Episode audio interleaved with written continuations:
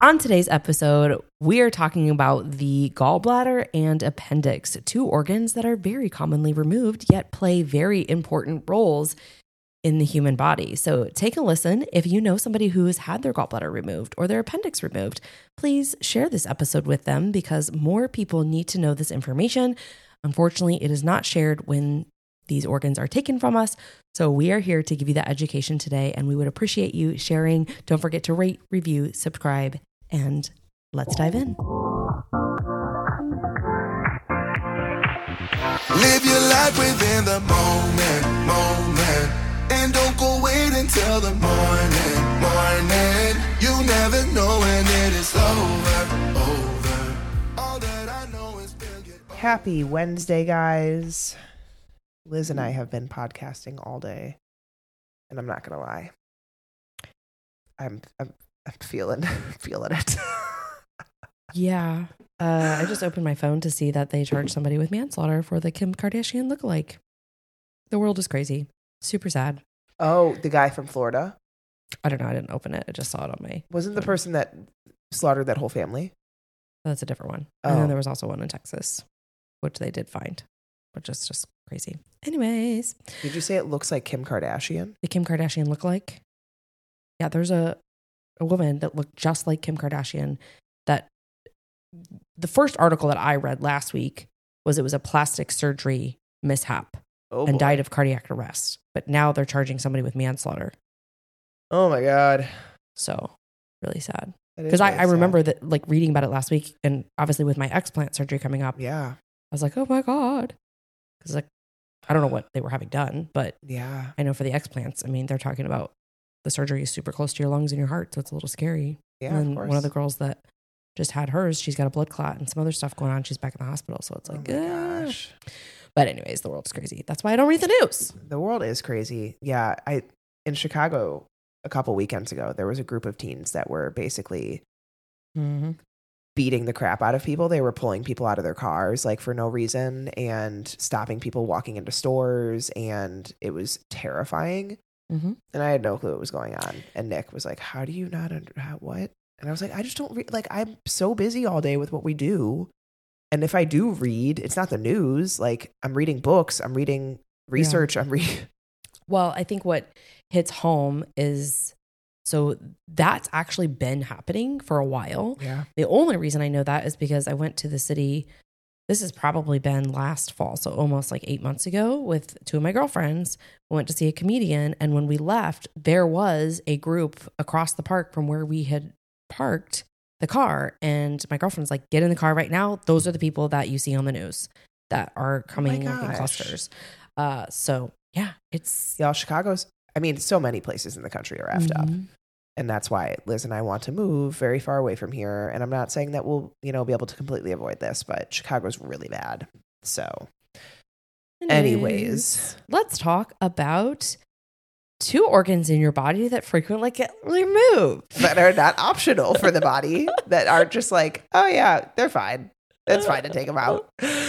I mean, you can live without them, but there's definitely things that people need to know. And, you know, I think the gallbladder is one that's really frustrating for me because, I mean, we have people in our family that have had their gallbladder removed, others that have had, you know, testing done that show a need for support uh, for the liver and gallbladder in terms of like bile and things like that. And we see it a lot with clients, but there's no education if someone does have, you know, a condition that requires them to remove the gallbladder, okay, there's no education on what to do after. And a lot of times you can save your gallbladder, but there's no education on how to do that. It's just, oh, we're just going to take it out. Absolutely. And there's certain times often when people get their gallbladders removed that are common. So, postpartum is one of them. And the Mhm. reason is because when you have increased hormone levels, you typically have higher cholesterol. And if you already struggle with cholesterol, now high cholesterol levels cause delayed gallbladder emptying. Mm-hmm. And when you also burn fat quickly or lose weight quickly, like after postpartum, it has extra cholesterol simply, essentially accumulates in the bile, which can lead to gallstones. And so this is very common postpartum. Another time is with rapid weight loss. A lot of people that go through extreme weight loss surgeries or, you know, do extreme weight loss diets or stuff like that. Again, same reason. Extra cholesterol accumulates in the bile, which leads to gallstones, which causes people to have to get their gallbladder removed. I'm sorry, I shouldn't say it causes people to have to get their gallbladder removed. It causes gallbladder issues that then doctors a- approach with surgery because that's essentially their only their only tool in this situation. There's so many other tools we're about to talk about, guys. So we will talk about if you've had your gallbladder removed. We will also talk about if you have been told that your gallbladder, pr- um, I'm sorry, not production, your gallbladder function is less than optimal. Like sometimes they'll give you a percentage of your gallbladder function based on certain tests that they can do. Sometimes they'll tell you that you have sluggish bile, which basically think about instead of like a fluid running through the gallbladder, it's like peanut butter running through the gallbladder. Sledge. I love peanut butter. But either way, you can have lessening effect of what's supposed to be happening with the gallbladder. So let's talk about what the gallbladder does because now you can understand hopefully how important it is and why you should not just be willy-nilly cutting out organs from your body. Yeah, and I mean the unfortunate piece is by the time that people are in the hospital, the pain is so bad that that's why they take it out. But there can be signs early on of things not going well in terms of abdominal, you know, pain and cramping that's recurring. This is not just something that's like here nor there. Like don't think your gallbladder is giving out on you every time. you know, you have a little pain in your stomach, but um it's very very common. Like I think the stats that I read the other day is like 750,000 Americans uh, each year have their gallbladder removed, which is quite a lot. Holy Um, moly. So there are several functions that the gallbladder performs in the body. So yes, you can survive without it. Obviously, many people are surviving without it, but you are more prone to developing certain health problems because of these functions not being supported the way that the body was designed. So, first and foremost, it enables fat digestion. So, your gallbladder conjugates and stores bile to release it in the right doses at the right time when you consume fats. Okay. We're going to talk about this uh, more specifically, types of fats. But let's say you have a burger and fries pre gallbladder with a healthy functioning gallbladder. Maybe you didn't have a horrible stomach ache that sent you running to the bathroom. Post gallbladder, you don't have what you need there, and you're likely running to the bathroom and having diarrhea or you know horrible cramping, things like that. It also enables the absorption of fat soluble antioxidants and fat soluble vitamins like A, D, E, and K. It assists in the removal of cholesterol from your body. It also assists in removing toxins that have been broken down by the liver. So, this is kind of important, right? And one of the things that people fail to understand post gallbladder surgery is that you are more likely to become then malnourished in these fat soluble vitamins and antioxidants, like we just mentioned, more likely to experience digestive problems because of the lack of bile being stored and conjugated and given to you in the right amounts. So, your liver is going to continue to manufacture bile, but there's no longer that pear shaped pear shaped organ underneath the liver to store it. So bile continuously trickles into the intestines. So this is where the bloating, nausea, diarrhea, and indigestion comes from. Uh, because essentially you just get a big dump of uh, actually water into your intestines. Uh, but if you're having a high fat meal, there's not enough bile given uh, because, again, it's not stored there. So it's important to supplement with ox bile after you've had your gallbladder removed. And this is lifelong. You're not getting your gallbladder back, it's not growing back. Uh, every meal that you consume, you should be having some sort of ox bile support. So you may say, wow, I never knew this before. And I've had all those things that you just mentioned in terms of the diarrhea, bloating, you know, indigestion, nausea, whatever. Or you may be like, I'm fine. I don't have any of these issues uh, because I just stopped eating fats. I don't do any high fat meals. Well, that's not good either because you're not essentially getting all of the fatty acids that you need, including omega 3 and omega 6 fats, because one of two things you're not breaking it down well or you're not consuming it. Uh, and then you're also missing out on those fat soluble vitamins that we really need, along with antioxidants. Uh, so even though you may not have these symptoms, this is still something that I would recommend that you supplement with ox bile or at least a digestive enzyme that has some ox bile in it. Because when you're not absorbing those things, this is where we often see other things such as premature aging of the skin, dry brittle hair, dry skin, weak nails, painful joints, um, brain fog, because essential fatty acids, they are fuel for brain health. Um, with inadequate fatty acids reaching the brain, you're more fatigued. We're not producing uh, as many good neurotransmitters. So, anxiety, depression, impaired cognitive function, as I mentioned. So all of these things are symptoms that can be associated, again, even if you're not having the digestive symptoms. Yeah. Also, hormone issues because the gallbladder Mhm. stores a lot of bile, like we talked about. And bile is how you excrete excess hormones that should not be in the body. So, a lot of people that have their gallbladder removed and sub- subsequently essentially deal with estrogen dominance, hormone Mhm. imbalances, um, that kind of stuff. And how I kind of explain it is when you have a gallbladder, it's like having a faucet that you can turn on high or turning on low.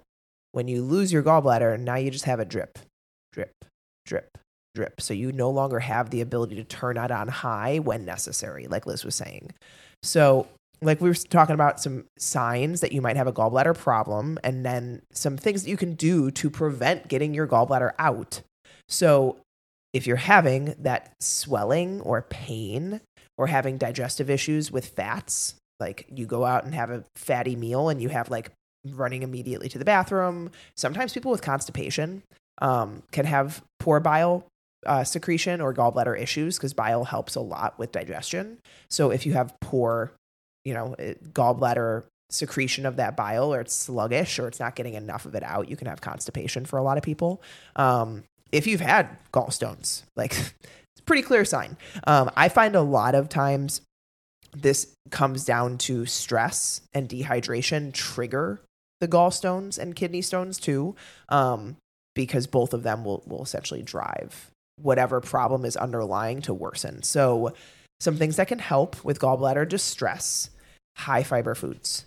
Uh, so 30 to 40 plus grams of fiber per day can help reduce the risk of gallstones. Good, good sources of fiber soaked sprouted beans and legumes, nuts, seeds, fresh vegetables and fruits, bitter foods, so things like artichoke, dandelion greens, beets, uh, they help support the liver and have detoxifying effects and can help improve bile flow, which breaks down that fat.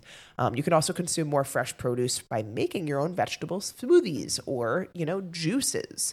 Uh, Potassium-rich foods can also help: avocado, leafy greens, sweet potato, unrefined healthy fats. So coco- coconut oil is great. Um, it contains one of the easiest forms of fat for the body to digest. Uh, so we recommend doing healthy fats in small amounts throughout the course of the day. Um, this is because you don't want to obviously overconsume fats and then you stress the gallbladder out even more.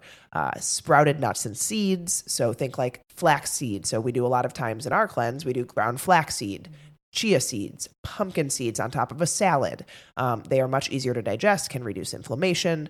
I wouldn't consume a ton of these at once, think like one to two tablespoons tops, but they are all great. Uh, high plant and, you know, even raw foods can help because they are naturally high in water and electrolytes and antioxidants. So consuming a vegetarian based diet with some, you know, lower fat animal proteins can be really helpful lean proteins, like I just said, can help as well. Uh, think, you know, bison, wild caught fish, bone broth powder is great. Turkey is great here. You know, small amounts of grass fed beef is fine.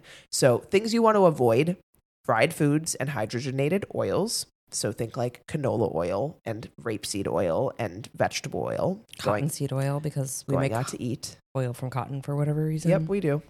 Sugar and simple carbohydrates can increase and also can cause weight gain and inflammation.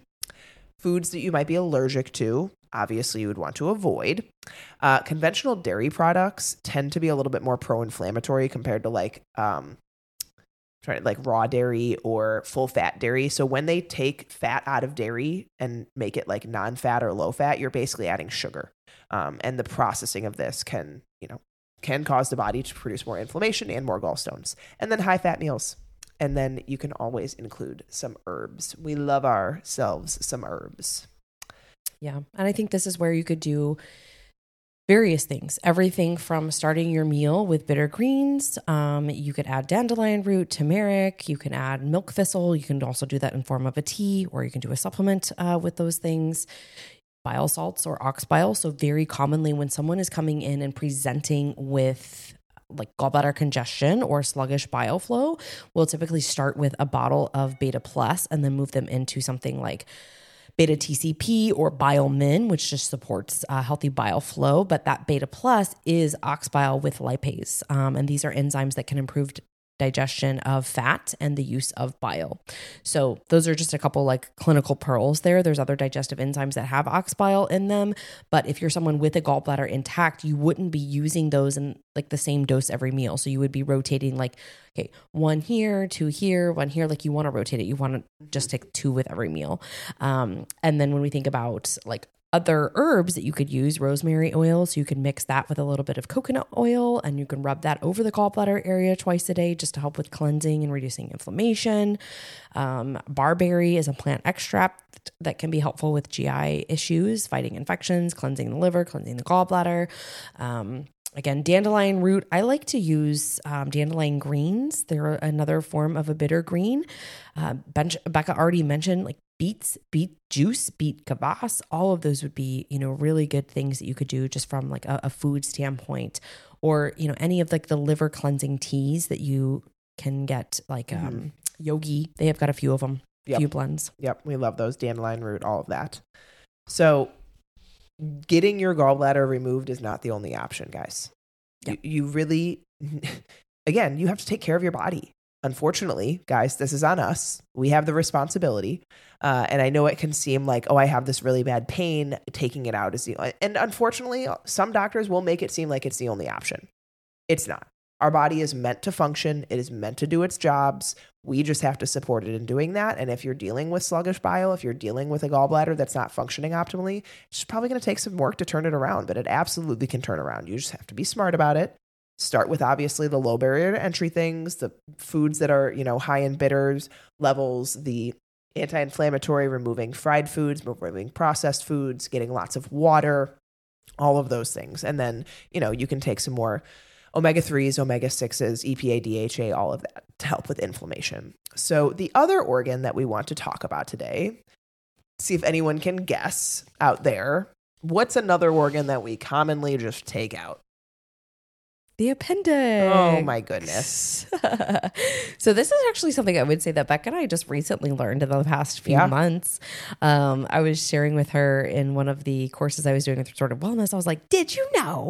She's like, "What?" I'm like, "Yes." So the appendix uh, was traditionally considered an evolutionary remnant with limited biological function.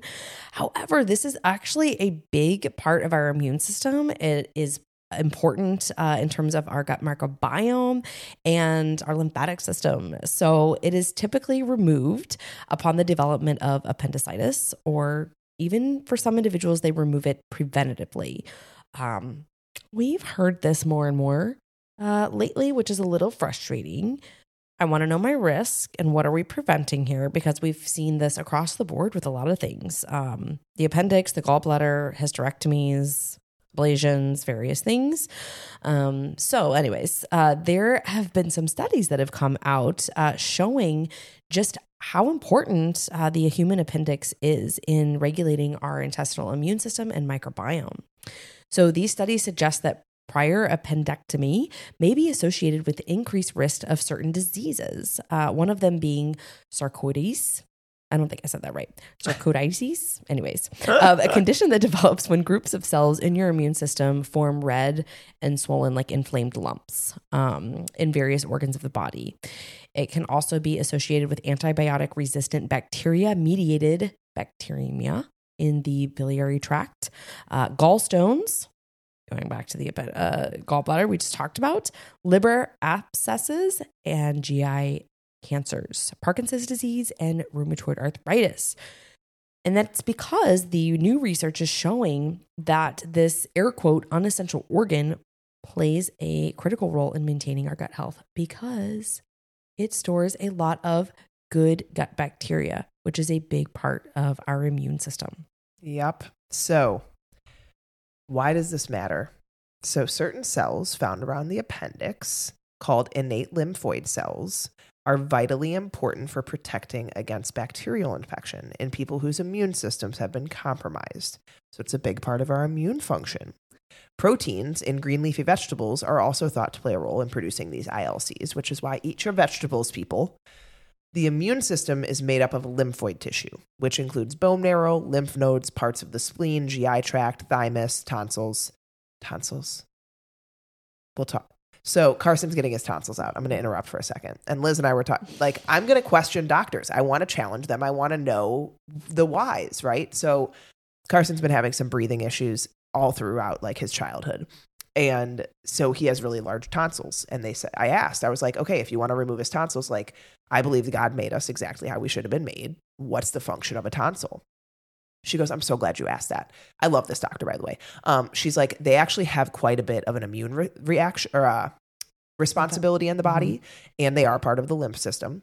Um, she's like, but most of that immune responsibility is like done by the age of four or five. So it kind of, they become like an obsolete part of the body. I was like, all right, I'm down. Let's go. But, anyways, so the immune system is made up of the tonsils as well. Um, so, proteins and blood in the cells are part of the immune system. The purpose of the system is to fight harmful substances called antigens. We know this. Obviously, our immune system sets off, you know, attacks against antigens, which are basically substances that cause reactions by our immune, you know, entire system.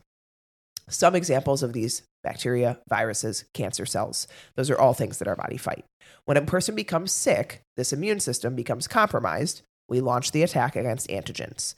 Your appendix serves as a reservoir for that good bacteria Liz was just mentioning, and that, you know, bacteria, living bacterial organisms benefit our body. We know this. This is a huge part of the message that we have on this podcast. Probiotics exist naturally in the gut.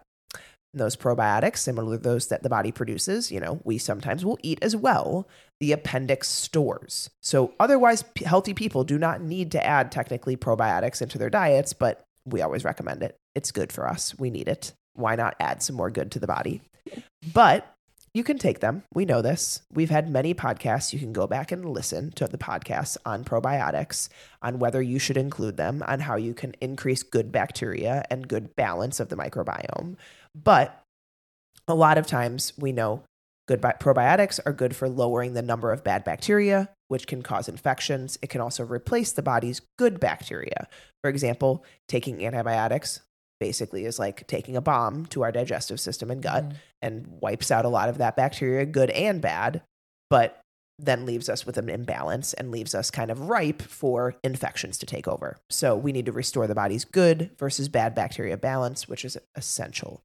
So the fact that the appendix stores this bacteria that helps our immune system, that helps the body, I would dare to say it's not quite so optional to us. I just wouldn't be so quick to let them take it out, right? Um, you know, I think again, the the theme here with both of these is the things that we consume are going to impact how these organs function and how they work, right? And so when we think about somebody who has been on multiple antibiotics, we're always thinking about how do we rebuild and we restore all of the good because your good bacteria in the gut, these are called commensal bacteria for a purpose and a reason. They are your first line of defense. They're part of your immune system. 70 80% of your immune system resides in your gut microbiome. And so this is why I think so many people take probiotics. Uh-huh. We talked about this on our probi- probiotic podcast. You can go back and listen to that there's a time and a place, and you need to ensure the quality is there because the stats are 96% of probiotics sold over the counter don't make it past the stomach acid. So there's different types, there's different strains, there are different um, genuses, and that's what I really want to drive home here. So if you're somebody who says, "I've had a bad infection, I've had antibiotics, what do I do?"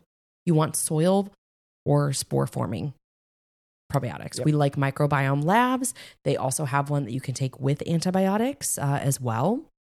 It's just called Restore Flora PD. SAC B is also really great if you're somebody who's getting antibiotic um, associated diarrhea, things like that. And then you would do like a bottle and rotate to another type. So oftentimes we'll do like ProFlora R, we will do TerraFlora. Like we put these things on a rotation but we're not taking them year round because, again, your body has its natural source of probiotics. So, the best way to keep that uh, is to feed it things like prebiotics that fertilize the probiotics and then some natural probiotic foods. So things there would be like kefir.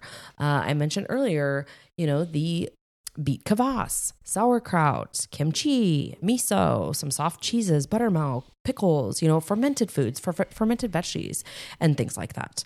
So I just think that, um, you know, we wanted to share this with you because the more you know, the better that you can do. And if you have kids, this is really intriguing and insightful. I've never personally had issues with my appendix, but I know a lot of people who have had those things. Um, and this can compromise your immune system. So make sure that you are taking care of your body. You don't have to have digestive issues to have things that you can improve with your health overall, right? Especially when it comes to the immune system. So just support your good microbiome, community of good bacteria, keeping that balanced and keeping inflammation and bacterial attacks as low as possible. Um, and that you could reference one of our podcasts. We talked about, you know, the summertime and parasites and protecting yourself with garlic, whether you do that in the form of allicin or you eat garlic every day. But there's a lot of things that you can do. You just got to be aware of it. So that's what we have for you today. The two organs that are commonly removed that actually do serve purposes. And there's a reason that God, our creator, placed them in our body. So, So there's your food for thought.